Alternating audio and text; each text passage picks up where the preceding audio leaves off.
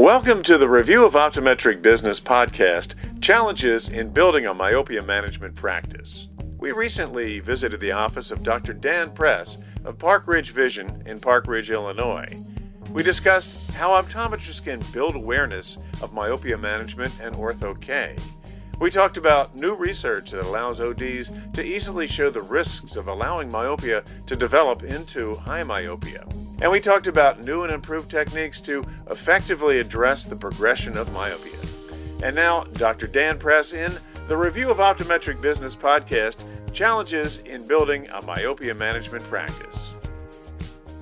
So, I am in 12 years practice now, graduated from PCO in 2007 and moved from New Jersey to Chicago in 2012 and I had a unique situation because I am a third generation optometrist in order to learn from my father and grandfather. And I got interested into optometry because of my father's practice in New Jersey. And he had a vision therapy niche practice. And so, observing him going through high school and undergraduate at college, I worked as a vision therapist in the practice uh, in between my undergraduate and start of optometry school uh, I fell in love with the service. I fell in love with the ability to help people in a way that not many other professionals could. And it was something that I had always dreamed of being able to practice myself once I was out there.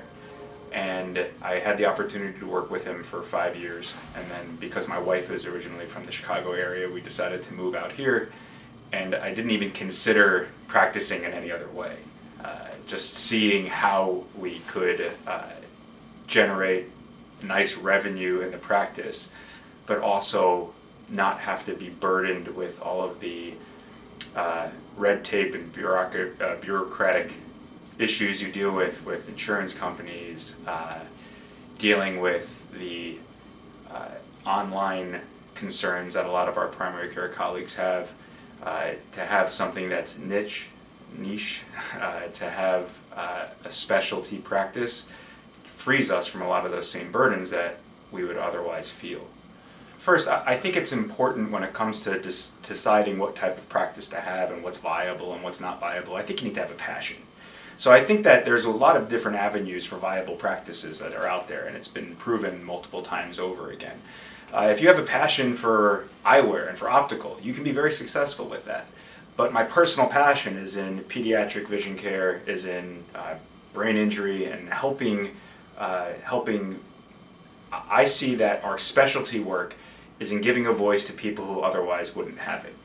And uh, there's a lot of confusion out there about post concussion uh, issues. Uh, there's a lot of research now that supports that there's a huge role with vision, uh, that vision is impacted very commonly after concussion. And those patients look fine and they scan fine and uh, you know not until they get through a, a, thorough visual evaluation that's looking at convergence and accommodation and eye movements and peripheral motion sensitivity do we then start to understand that there really is an issue there. Uh, and so that dovetails nicely with working with pediatrics in terms of the children that can't speak up for themselves about the issues that they're having and whether it's a convergence issue or whether it's progressive myopia you know, in, in 15 years ago, we really weren't, as a profession, providing active myopia control. And now that we have the research and the, and the data that there are ways to effectively slow down progression of myopia, I look at it the same way in terms of that I'm going to give a voice for this child and talk to their parents and talk to the child, that we have opportunities now in a way that we didn't have a generation ago to potentially help reduce risk factors for serious eye diseases as they get older. So I think having the, the evidence behind the, the services that we provide is very important.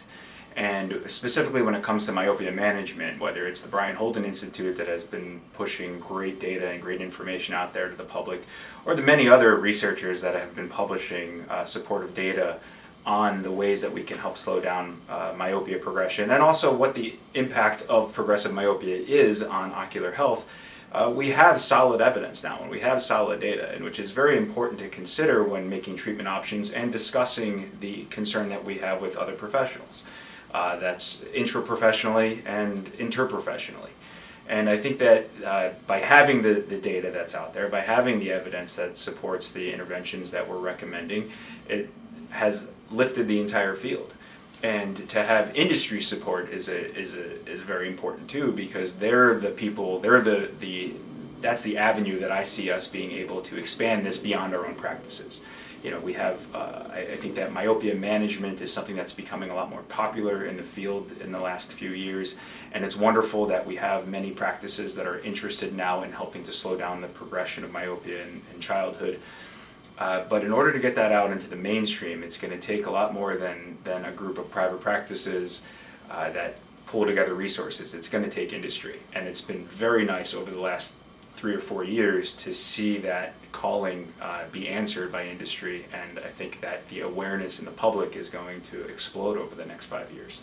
So in the exam room, when we have a child who's showing uh, myopia progression or even early myopia, uh, we start the discussion by making sure that the parent and the child are both aware of the consequences of higher myopia. And we talk about the fact that there are there's a clear association between higher prescriptions and sight-threatening eye disease. Now, I, am not a fan of, of playing scare tactics. So, but we just talk about the, the data. We talk about the research. And when I'm having the discussion in the exam room, it's, it's a matter of here, here's where your child is now.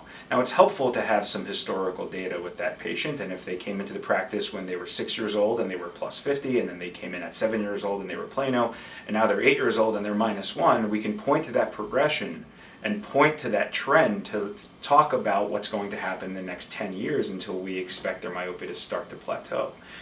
And we, we can pull up the Brien Holden Institute has a great myopia calculator that you can uh, go over with the parents. But uh, personally, I don't really find that all, all that necessary. Uh, we talk about very, uh, very plainly that there is a concern here that's beyond blurred vision. And I make that distinction in the exam room when we talk about myopia, and I, I am I try to be very careful to use the term myopia and not nearsightedness. So when I have the discussion with in the exam room, it will simply start with your child has been diagnosed with myopia. Myopia is the clinical term that we use for nearsightedness. Now I prefer that term because nearsighted tells you the visual experience. The person sees relatively well uh, up close, or sees well up close relative to the distance vision. But myopia encompasses much more than that. The true concern is that the, with increasing prescriptions, the eye is getting longer. And as the eye is getting longer, you need a stronger prescription in order to, to focus the light on the, on the back of the eye to see clearly.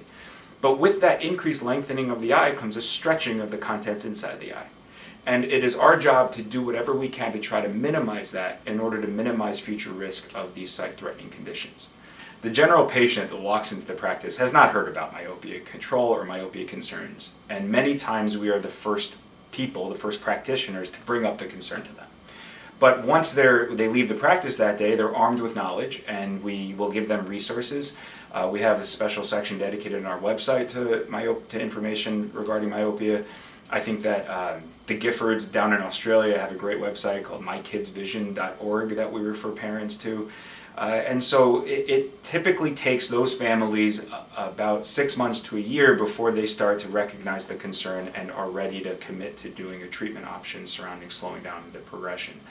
But then from doing this, I've been in this community for about seven years now, you get word of mouth referrals. And that's where our, our myopia management practice has, has grown from. It's, it's the families that have done it before, it's the siblings, it's the teammates on the baseball team, the gymnastics uh, studio, the swimming team, uh, and people talking about what their experiences are in the practice. And families, you know, the message still, for the most part, is about getting rid of the need for daytime glasses and contact lenses, and that's why our Ortho-K or CRT program is by far our most popular uh, avenue for myopia management. But the message is getting out there that there's a concern about eye health when it comes to prescription changes, and this is a practice that has a specialty at slowing that down over time. And it takes years before that really starts to, to snowball, but now you know we stay very busy with myopia management because of that word of mouth.